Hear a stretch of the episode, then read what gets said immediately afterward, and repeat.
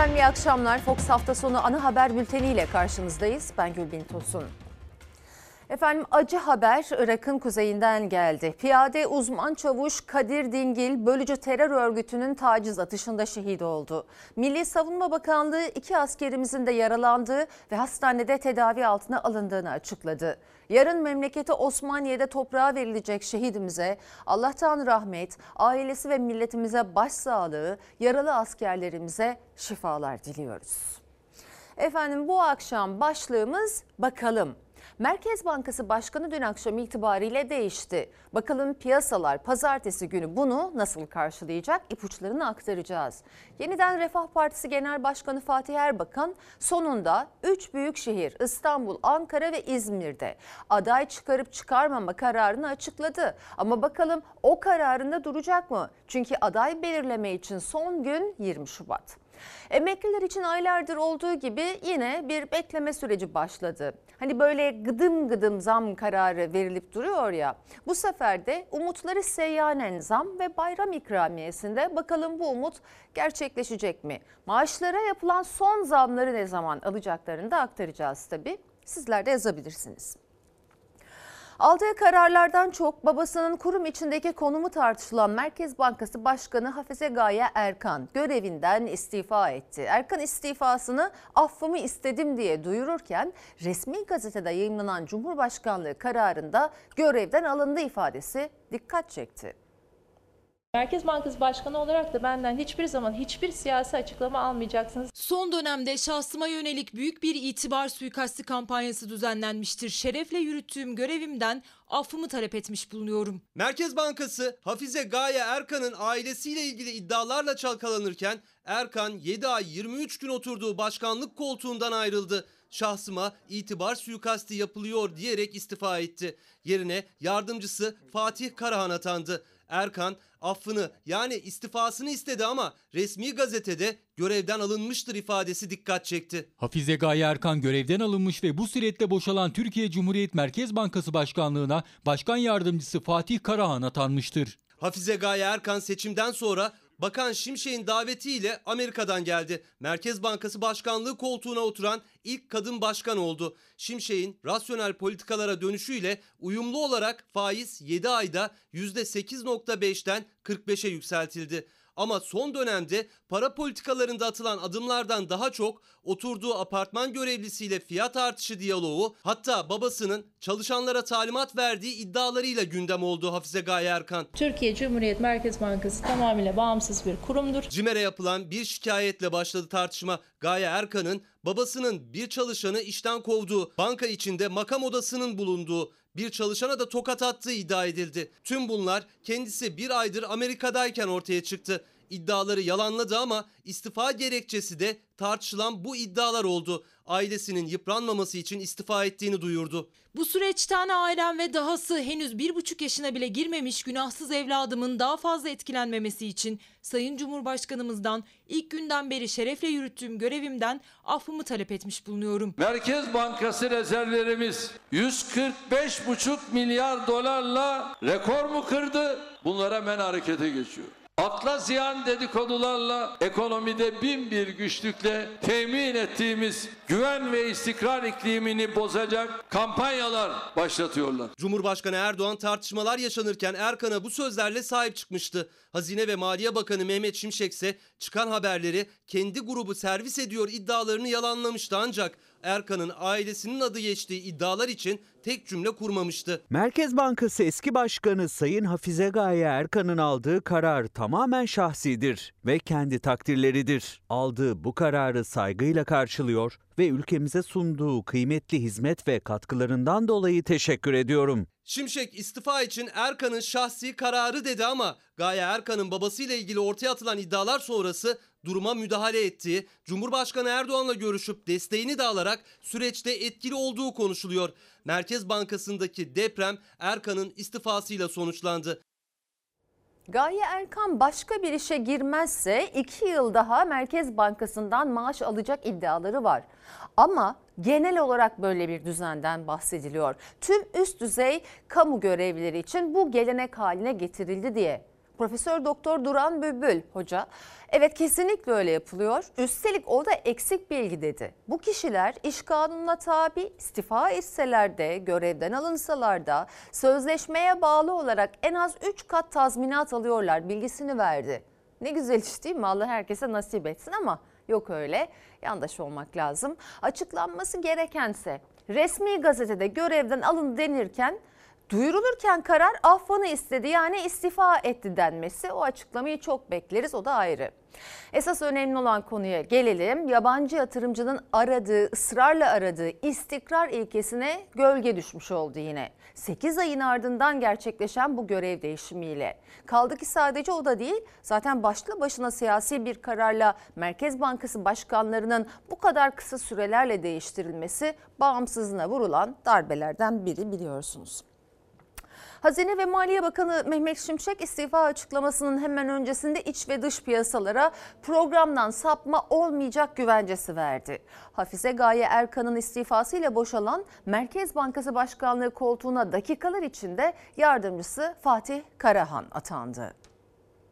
Turkey is a, is a very different economy. It's Türkiye gibi bir ülkede makro ekonomi alanında deneyim sahibi, bu konuda çok ciddi bilgisi olan kişilerden getirilmesi en doğru karar olurdu. Önerim doğrultusunda yeni atanacak Türkiye Cumhuriyet Merkez Bankası Başkanı ve ekibine başarılar diliyorum. Hazine ve Maliye Bakanı Mehmet Şimşek'in görevden alınan Hafize Gaye Erkan'ın yerine Merkez Bankası'nın başına önerdiği isim Fatih Karahan artık Merkez Bankası'nın yeni başkanı. Muhalefet isim üzerinden değil, deneyim üzerinden mesajlarını verirken Hazine ve Maliye Bakanı Mehmet Şimşek paylaşımında piyasalara güven mesajı verdi. Türkiye'nin rasyonel bir zemine dönme dışında bir seçeneği kalmamıştır. Ekonomi programımız kesintisiz ve kararlılıkla devam etmektedir. Sayın Cumhurbaşkanımızın ekonomi ekibimize ve uyguladığımız programımıza desteği ve güveni tamdır. Piyasalar kapandıktan sonra görevden alma haberi duyulmadan Şimşek'in paylaşımı ekonomi politikasında değişiklik olmayacak dedi. İngilizce paylaşımıyla da yurt dışına mesaj verdi.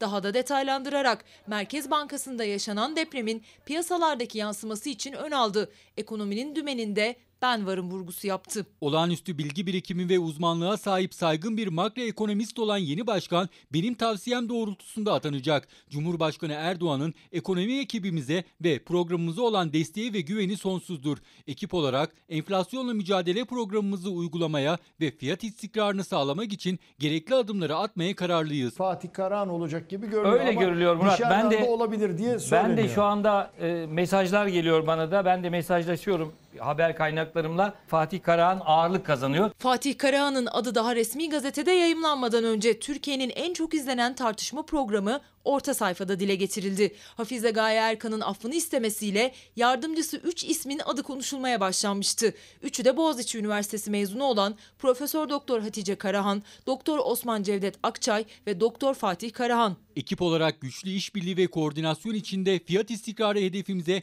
emin adımlarla ilerlemeye devam edeceğiz. FED'den geldi Fatih Karahan. Eski Washington Büyükelçimizin yeğeni. 42 yaşındaki Fatih Karahan, Boğaziçi Üniversitesi Matematik ve Endüstri Mühendisliği bölümlerinden mezun.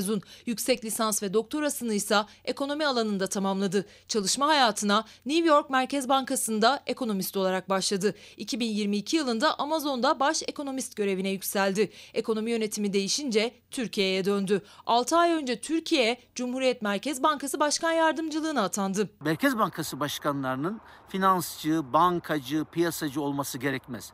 Genç bir arkadaş. Türkiye'ye daha yeni geldi. Yeni başkanın Türkiye ekonomisine ilişkin bilgisinin ne kadar olduğunu e, zaman içerisinde göreceğiz. Merkez Bankası koltuğuna oturan Fatih Karahan'ın yeni görevinde en büyük sınavı enflasyonla mücadele olacak. Merkez Bankası eski başkanı Erkan'ın gece yarısı görevden alınmasının ardından muhalefetten tepki sesleri yükseldi. Muhalefet 5 yılda 5 başkan değişiminden Cumhurbaşkanlığı hükümet sistemini sorumlu tuttu. Hani istikrar olacaktı diye sordu. Dün gece Gaye Hanım görevinden kendince istifa etti. Recep Tayyip Erdoğan'a sorarsan da görevinden alındı. 5 yılda 5. başkan. Nas dediler olmadı. Nas'tan vazgeçiyoruz dediler yine olmadı. Ardından faizleri düşürüyoruz dediler olmadı. Faizleri yukarı çıkarıyoruz dediler olmadılar. İstikrar hangi sistemde Sayın Erdoğan? Hızlanacağız. Daha büyük reformlar dediğiniz Cumhurbaşkanlığı hükümet sistemiyle 3 yılda 4 ayrı Merkez Bankası Başkanı atadınız. Cumhurbaşkanlığı hükümet sistemine geçilmesinden bu yana 5 kez Merkez Bankası Başkanı'nın değişmesi, 6. başkanın göreve gelmesi. Muhalefet sorun Merkez Bankası yönetiminde değil, iktidarda diyerek tepki gösterdi. Merkez bankalarında bu kadar sık başkan değişikliği olması doğru bir şey değildir. Ekonomiler bunu normal şartlarda kaldırmaz. Dün akşam Merkez Bankası Başkanlığı gene değiştirilir. Ama asıl değişmesi gereken bir kişi var. O değişmediği sürece düzelmiyor işte. Önceki Merkez Bankası'nı görevden aldık çünkü laf dinlemiyordu. Şahap gider, Hafize gelir. Hafize gider, Fatih gelir. Ama bilin ki bu memlekette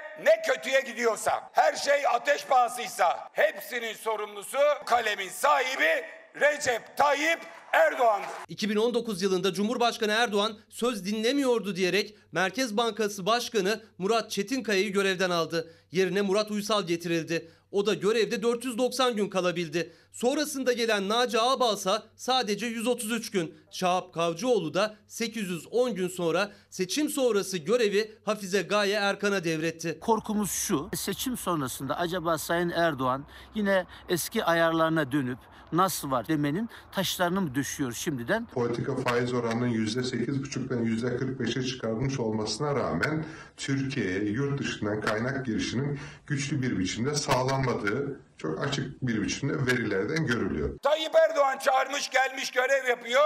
Onunla uğraşmaya başladılar. İstifaya zorladılar. Parti içindeki çekişmelere koca bir kurumu bir kadının ailesini birlikte karıştırdılar. Özgür Özel Erkan'ı istifaya zorladılar. Parti içi çekişme diyerek ses yükseltti. Son 5 yılda 5 kez Merkez Bankası Başkanı'nın görevden alınması muhalefeti konuştururken eleştiri oklarını çevirdiği Cumhurbaşkanı Erdoğan ise sessiz. Burada bir kişinin gitmesi lazım. Bu zihniyetin gitmesi lazım. Sayın Erdoğan'ın gitmesi lazım. Atadığınız bu isimlerin hiçbir önemi yok. Kalıcı olan sizin karakteriniz,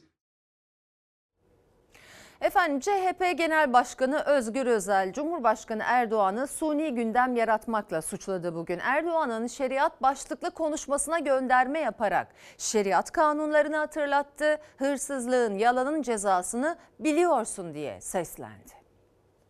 Birileri başka şeyler konuşalım istiyor. Bize hedef gösteriyor. Yeni tartışmalar başlatmak istiyorlar. Örneğin geçen hafta Farklı maskeler altında sahnelenen şeriat düşmanlığı vardır. Bu ülkenin en büyük ikinci siyasi partisinin şu anki genel başkanı çocuklara din eğitimi verilmesine ortaçağ zihniyeti deme gafleti gösterebiliyor. açlığın, yoksulluğun, işsizliğin olduğu yerde Recep Tayyip Erdoğan'ın suni gündemlerinin peşine takılmayacağız. Cumhurbaşkanı Erdoğan'ın şeriat çıkışına suni gündem diyerek karşılık verdi CHP Genel Başkanı Özgür Özel. Peşine takılmayacağız dedi ama şeriat düşmanlığı ifadesine şeriat hukuku hatırlatmasıyla yanıt verdi. İyi düşün. Şeriat kurallarına göre, şerri hukuka göre hırsızlığın cezasının ne olduğunu biliyorsun. Yalanın cezasının ne olduğunu biliyorsun. Allah maazallah uygulanırsa bir tane parmağın, bir tane elin, dilin kalmaz senin dilin. 1 Şubat'ta Diyanet Akademisi mezuniyet töreninde konuştu Erdoğan. İstanbul Galata Köprüsü'ndeki Filistin mitinginde açılan kelime-i tevhid yazılı bayrakları hatırlatarak barolar tarafından verilen suç duyurularını eleştirdi, şeriat tartışması başlattı. Düşünebiliyor musunuz?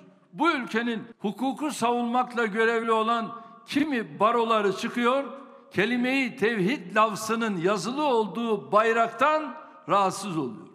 Ya sen şeriat tartışmasından bu memlekete ne kazandıracaksın? Kavga ettirip de ne elde edeceksin? İslam'ın hayata dair kurallarının bütününü temsil eden şeriata düşmanlık esasında dininin bizatihi kendisine husumettir. Şeriat diyorsun ve onun üzerinden tartışma bekliyorsun ya. Bu ülkedeki kimsenin birbirinin diniyle, dini inancıyla, ibadetiyle, örtünmesiyle bir sorunu yok. O tartışmalar çok gerilerde kaldı. Manisa İlçe Belediye Başkan adayları tanıtım toplantısından ses verdi Özgür Özel. Suni gündemler yaratılarak ekonomik sıkıntılar unutturulmaya çalışılıyor dedi. Ortaya bir şeriat tartışması atıyor.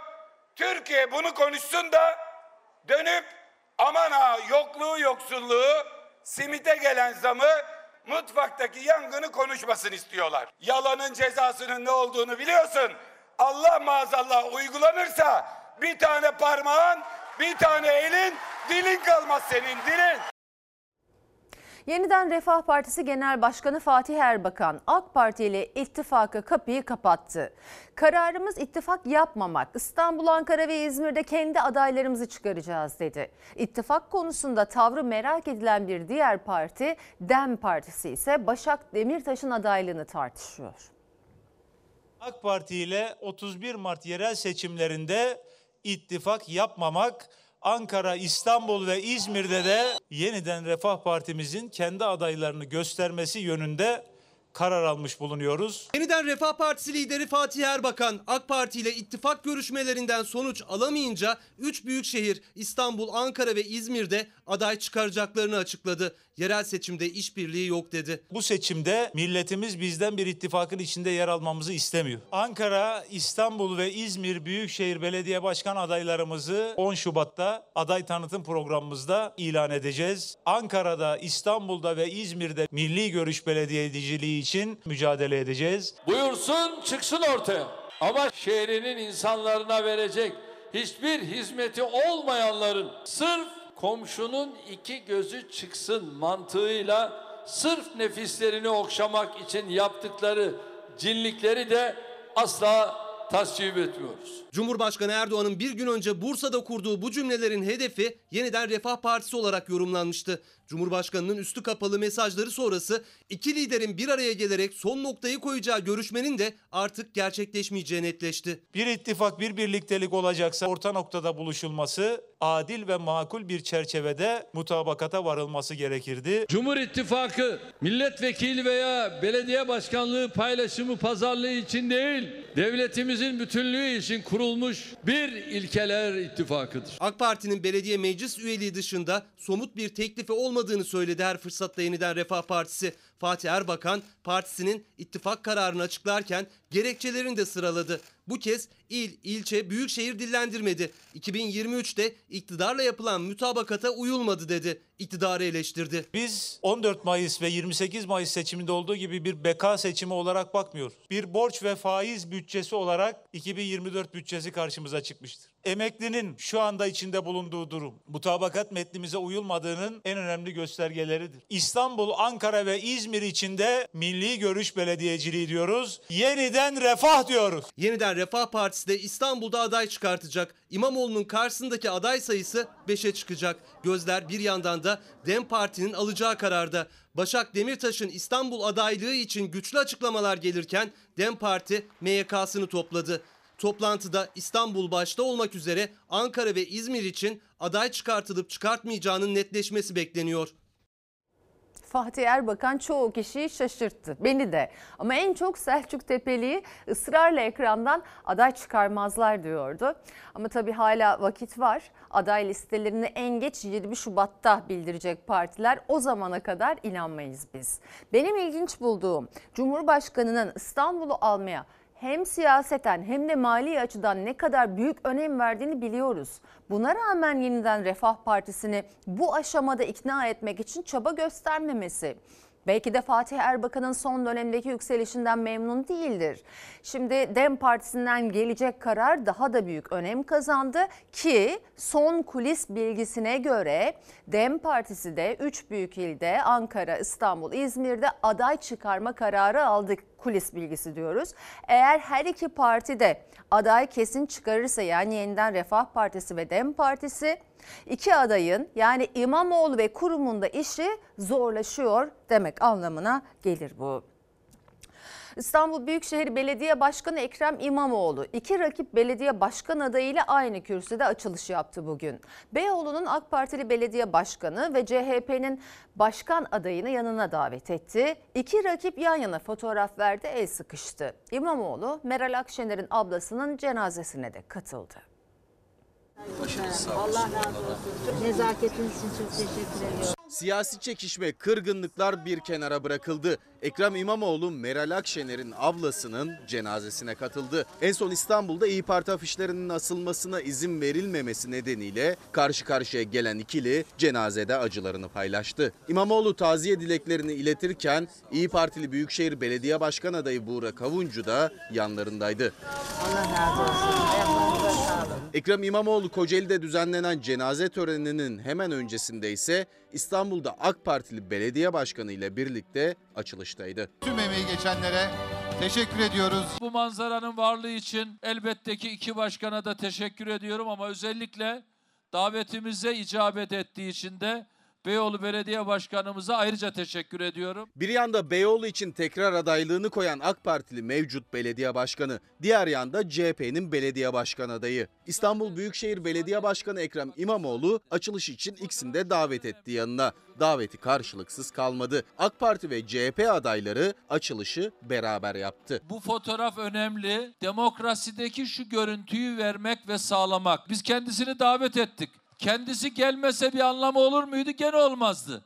Güzel olan şey onun da bu davete icabet etmesidir. Sayın Büyükşehir Belediye Başkanım, saygıdeğer belediye başkanı arkadaşlarım, bu bölgenin insanı olarak burada bu otoparkın, bu meydanın düzenlenmesi çok önemliydi. Bu projenin hazırlanmasında emeği olan merhum Kadir Topbaş Başkanımıza, emeği geçen herkese ayrı ayrı teşekkür ediyorum. Beyoğlu'ndaki Piyale Paşa Camii Zeminaltı Otoparkı'nın açılışında AK Partili Beyoğlu Belediye Başkanı Haydar Ali Yıldız, CHP Beyoğlu Belediye Başkan adayı İnan Güney ve Ekrem İmamoğlu yan yana kestiler kurdeleyi. Demokrasi ve hizmet mesajı verdiler. Başkan seçildi o günden beri Beyoğlu'nda herkesin belediye başkanı. Ben seçildim herkesin belediye başkanıyım 16 milyon insanın huzurunda. Yarın öbür gün inan başkan seçildiği takdirde o da herkesin belediye başkanı olmayı arzuluyor. Mesele bu kadar özdür. İmamoğlu görevde olduğu süre boyunca İstanbul'a 61 bin araç kapasiteli otopark kazandırıldığını açıkladı. Hizmet odaklı olan kazansın dedi. Bunu ağır travma haline getirmemek hepimizin sorumluluğu. Manevi değerlerimizi, inançlarımızı, milli duygularımızı bu meselenin bir parçası yapmadan hizmet odaklı, şehrini, insanını düşünen süreçleri ortaya koyarak hak eden kimisi o kazansın kardeşim. Hakan Bey demiş ki bakalım Erbakan gene son anda 3-5 meclis üyeliğine tamam deyip aday çıkarmaktan vazgeçecek mi? Bence geçecek demiş. Dediğim gibi 20 Şubat'a kadar vakit var belli olmaz. Geçen seçimlerde olduğu gibi yine karar değişebilir. Kendisi onu ifade etmiş zaten Hakan Bey. Tansel Bey de diyor ki bakalım memur emeklisine ne zaman üvey evlat gibi davranmaktan vazgeçecekler. Vaat edip bir türlü gerçekleşmeyen ve memurlara verilen seyyanen zam ne zaman memur emeklilerine verilecek kayıp şu anda 60 bin lira gibi bir ifadesi ifade kullanmış. E, tüm emekliler aslında seyyanen zam bekliyor. Bültenin girişinde aktarmıştım. Haberimiz var birazdan. Efendim Cumhur İttifakı'nın İstanbul Büyükşehir Belediye Başkan adayı Murat Kurum, Beylikdüzü'nde kanaat önderli, önderleri buluşmasına katıldı. Ekrem İmamoğlu'nun daha önce Beylikdüzü'nde başkan olduğunu hatırlatan Kurum, ilçenin hiç hizmet almadığını öne sürdü, vaatlerini sıraladı. Ümraniye'de gençlerle buluşmasındaysa horon oynadı. İstanbul, İstanbul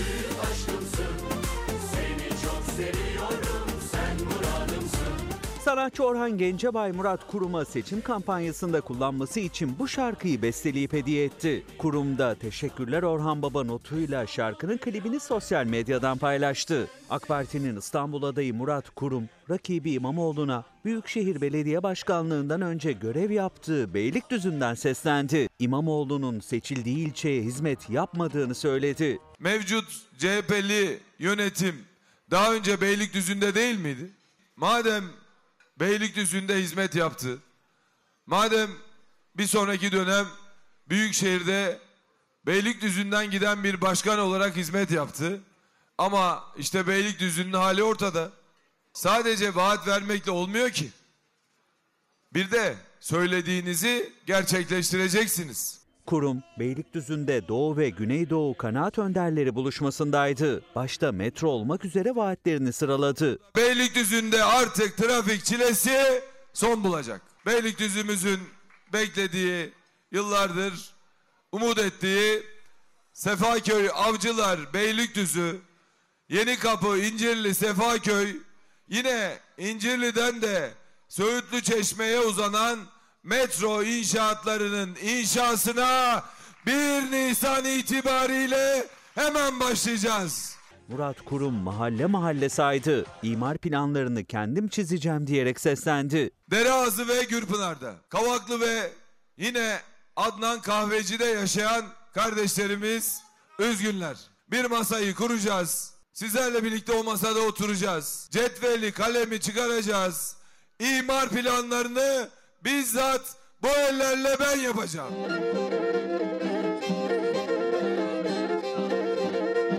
Gençlerin kardeşi olacağız, abisi olacağız, Murat abisi olacağız. Kurum Ümraniye'de Gençlik Buluşması programında gençlerle bir araya geldi, horon oynadı. Üniversite öğrencilerine 10 bin liralık eğitim desteği, iş kuracaklara da 100 bin liralık sermaye desteği sözü verdi. Öğrenci evlerinde gençlerimizin yükleri biraz ağır. Orada her ay öğrenci evine 25 metreküp doğalgaz desteği vereceğiz. Vaatler havalarda uçuşuyor adeta. Gençlere 10 bin, iş kurmak isteyenlere 100 bin TL.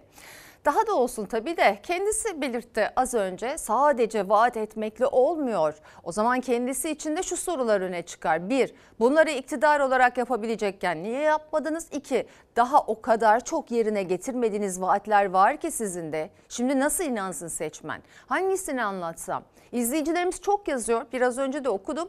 Ee, sizlere bahsetmedim ama ben okudum. Mesela deprem bölgesinde depremzedeye eşya yardımı yapılacaktı. O ne oldu? Ya da yine birazdan haberini aktaracağım. O bölgede söz verdiğiniz konutları tamamladınız mı mesela? Biz şimdi geçelim vaatlerin havada uçuştuğu diğer büyük şehre, başkente. Ankara Büyükşehir Belediye Başkanı Mansur Yavaş bir kez daha emeklilere 5 bin lira destek vereceğiz diyen rakibi Turgut Altınok'u hedef aldı. 6 aydır neredeydiniz diyerek tepki gösterdi. İki aday arasında sosyal yardımlar üzerinden polemik yeni günde de devam etti. Emeklilere destek oluyoruz. Şimdi İstanbul adayları da biz de emekliye para vereceğiz diyor 2500. Ankara'daki de 5000'e çıkarttı. Emeklerimize 5 bin lira. Sosyal refah desteği vereceğiz. 6 aydır aklınız neredeydi? 6 aydır bu insanlar ne yer ne içer hiç düşünmediniz mi? Bu insanlar ikinci işte yapamıyor.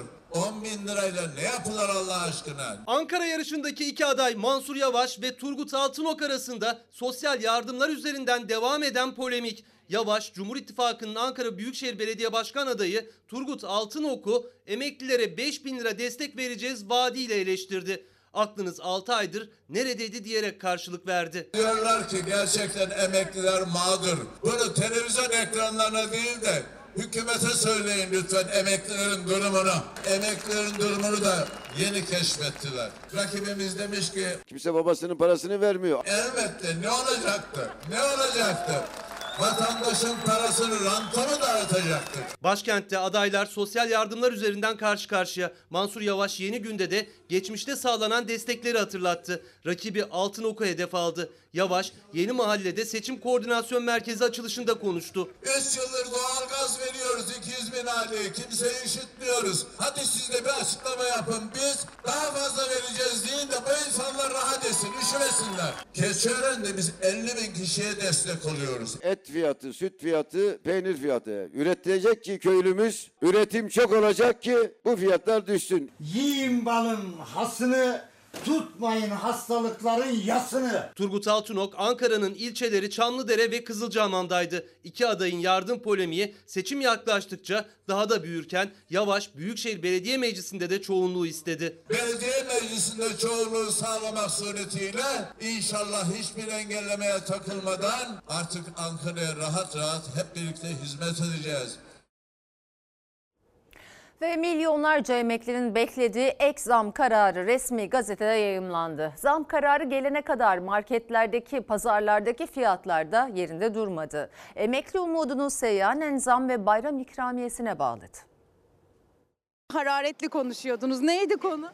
Eme- e- e- işte pirincin fiyatı bir, Bir de, de emeklinin- emeklilerin ne zaman verecekler? Gözünüz yolda yani bir yandan da. Aynen öyle. Yerleri hazır. Yani bir yere vereceğiz onları. Peynire hasret kaldık diyorum. Neden? E, alamıyoruz. Bir peynir 300-320 lira. Nasıl döndürüyorsunuz çarkı?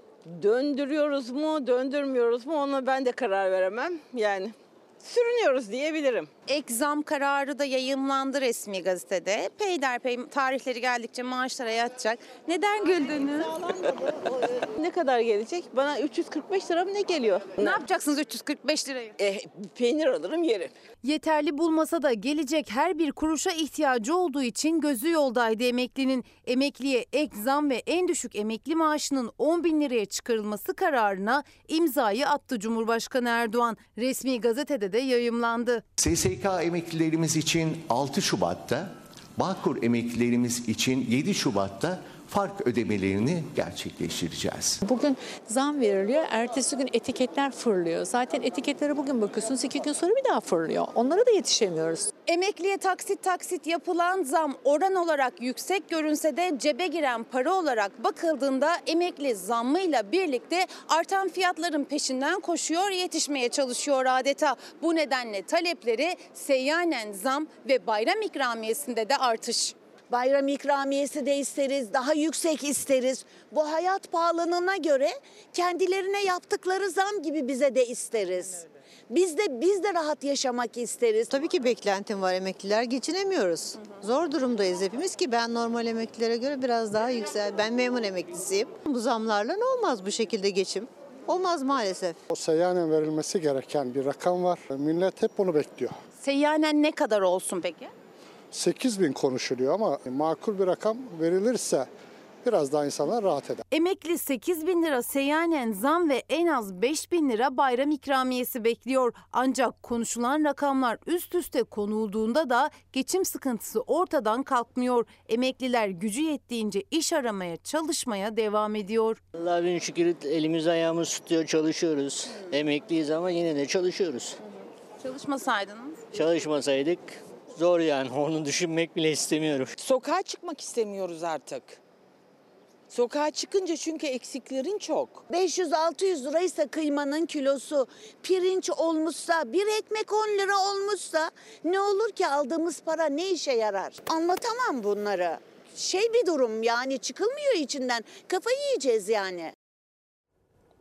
6 Şubat depremlerinden sonra Cumhurbaşkanı Erdoğan 319 bin deprem konutunun e, birinci yılın sonunda depremzedelere teslim edileceğinin sözünü vermişti.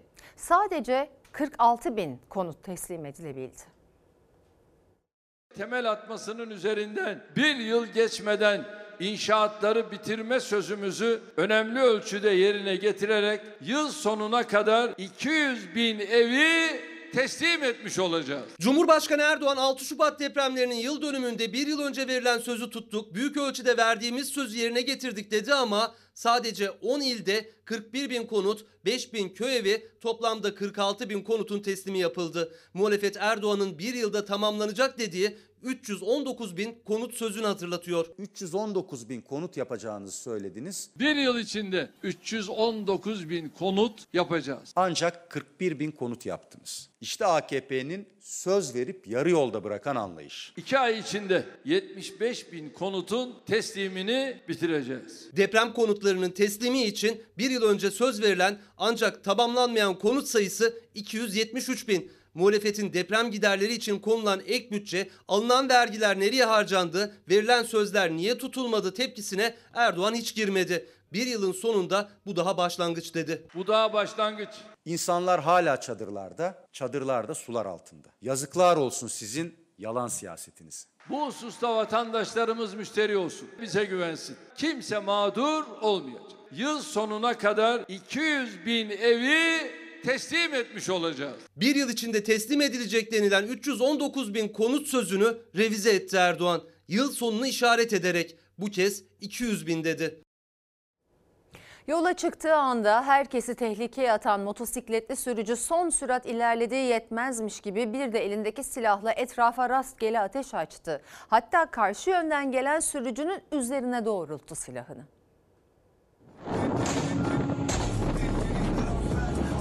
Elindeki silahla havaya ateş açarak son sürat ilerledi motosikletiyle. Yetmedi, silahını karşı yönden gelen sürücünün üzerine doğrulttu. Tüm o anları kaydedip bir de sosyal medyadan paylaştı. İstanbul'da çevresindeki herkesi tehlikeye atan motosiklet sürücüsü aranıyor.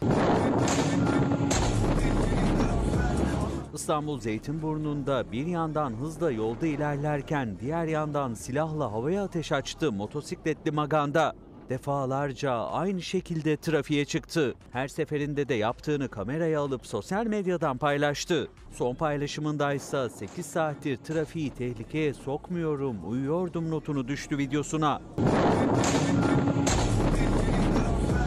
O videoda elindeki silahı bir sürücünün üzerine doğrulttuğu da görüldü. Sürücü motosikletini de görüntüledi. Plakası net şekilde belli. Görüntüler tepki çekti.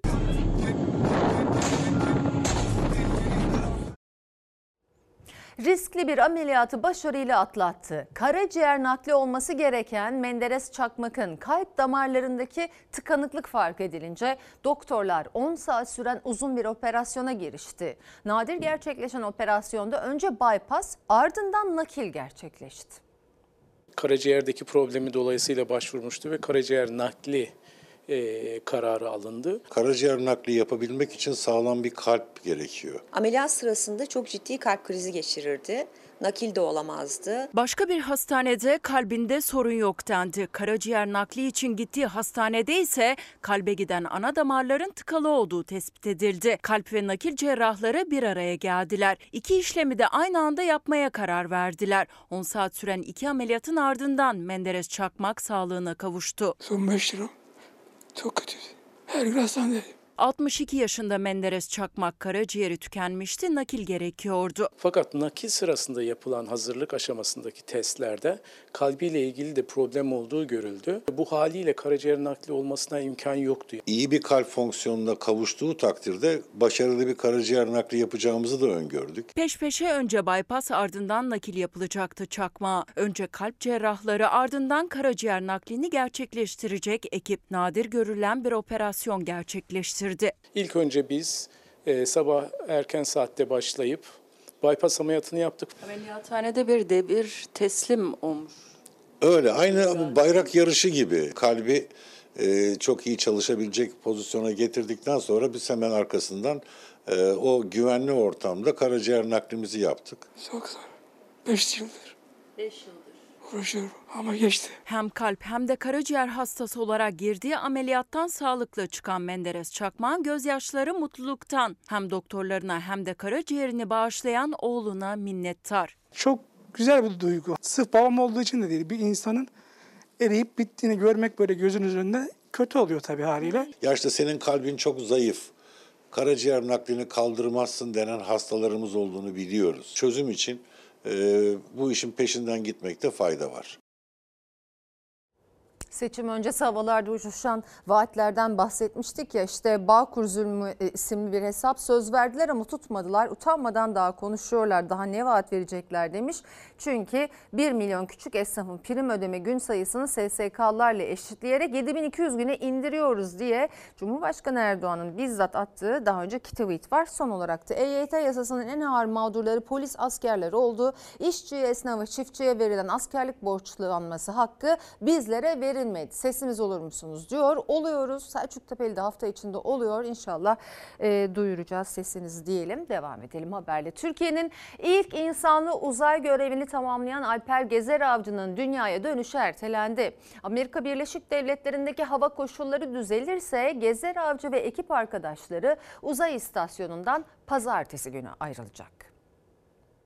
Ben de bak ayaklarımı yerden kestiğim anda böyle yerden yukarıya doğru şey yapıyorum. Türkiye'nin üzerinden geçerken el sallamayı unutmayın olur mu?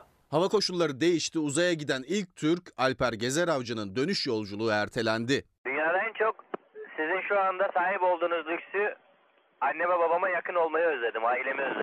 Alper Gezer Avcı Uluslararası Uzay İstasyonu'nda 14 günlük görev süresini tamamladı. Dönüş için geri sayıma geçti. Bu bir hikayenin başlangıç noktasıydı. Bir yere varış noktası değil. Gezer Avcı ve 3 ekip arkadaşına uzay istasyonunda veda töreni düzenlendi. Son hazırlıklar, kontroller yapıldı. Dönüş yolculuğunun öğle saatlerinde başlaması planlanıyordu. Ignition, engine full power, Ancak kapsülün uzay istasyonundan ayrılmasına saatler kala erteleme haberi geldi. Ertelemenin nedeni kapsülün iniş yapacağı Amerika Birleşik Devletleri'nin Florida kıyılarındaki olumsuz hava koşullarıydı. Türkiye'nin insanlı ilk uzay görevini gerçekleştirmiş olmaktan büyük onur ve mutluluk duyuyorum. Yeni dönüş tarihi 5 Şubat pazartesi olarak belirlendi. Alper Gezer Avcı'yı taşıyan kapsülün 6 Şubat salı günü dünyaya iniş yapması bekleniyor. İstanbullular depremze, depremzede esnafa destek için Atatürk Havalimanı'nda düzenlenen Hatay tanıtım günlerinde buluştu. Standları ziyaret edenler yörenin birbirinden güzel lezzetlerini tatma fırsatı buldu. Harika bumballarımız böyle. Biz de depreme yakalandık, depremi yaşadık. İş yerimiz de ağır hasarlı. Ama önemli değil, mal yerinde bulur. Nerelisiniz? Hatay İskenderunluyum.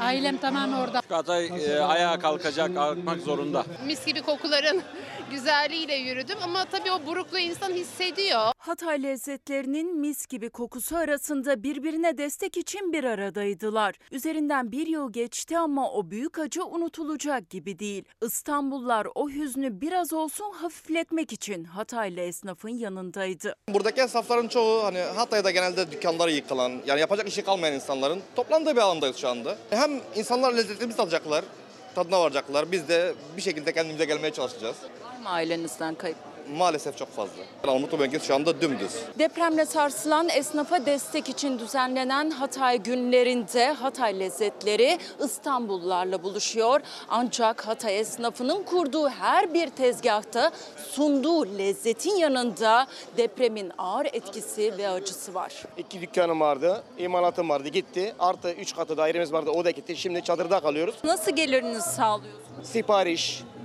Ramazan günlerinde çadır kentleri dolaştık. Çadırda yapıyordum. 7-24 elektrik sıkıntımız var. Doğru dürüst içecek suyumuz yok. Çadırdayız şu anda. Evet. Çadırda hayat nasıl? Devam ediyor ya.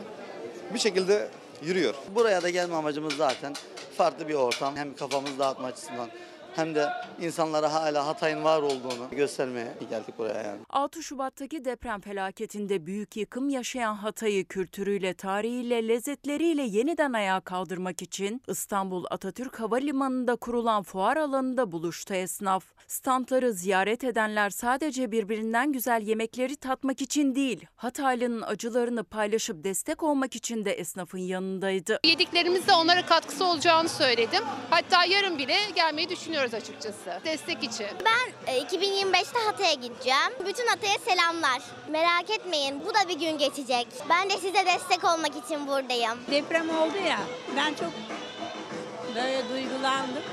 Onun için mümkün olduğu kadar onların her olduğu şeye gidiyorum. Hatay'ın kağıt kebabı, harbiye dürümü, belen tavası, Antakya'nın meşhur müşebbek tatlısı, çıtır kabağı ve künefesi. Hepsi ayrı ayrı depremzede Hatay esnafının tezgahında yerini aldı. Hatay tanıtım günleri 4 Şubat pazar akşamına kadar ziyaretçisini bekliyor. Oranın yaşadığı acıyı biz tabii ki tahmin bile edemeyiz ama birlik olma zamanı, e, beraberlik olma zamanı, birbirimize yardım etme zamanı Hindistan'da ulusal parka gezmeye giden iki turist uyarılara aldırış etmedi. Fotoğrafını çekmek istedikleri filin saldırısına uğrayan turistler ölümden döndü.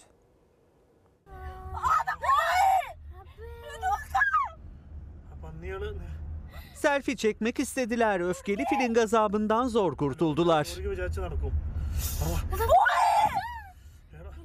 Hindistan'ın Bandipur Ulusal Parkı'nı ziyarete gidenler korku dolu anlara tanıklık etti. Olayın kahramanı iki yerli turisti. Park gezisi sırasında gördükleri bir fille selfie çekmek istediler. Görevlinin uyarısını dinlemeyip araçtan inen adamlar file yaklaşmaya çalıştı. Ürken hayvan saldırıya geçti. İki adamı kovalamaya başladı. Panik içinde kaçan adamlardan biri dengesini kaybedip düştü. Fil yerdeki adama yöneldi. Onu ezmeye çalıştı. Adamların yardımına görevliler yetişti. Yaklaşan araçtan korkan fil adamı bırakıp uzaklaştı. İki adamın ölümden döndüğü anları bir başka turist cep telefonuyla kaydetti. Şimdi ara zamanı. Efendim Fox hafta sonu ana haber bültenini burada noktalıyoruz. Fox'ta yayın dizimiz Kopuklu'nun yeni bölümüyle devam edecek. İyi bir akşam geçirmenizi diliyoruz. Hoşçakalın. Dostuma her köşesi cennetin ezilir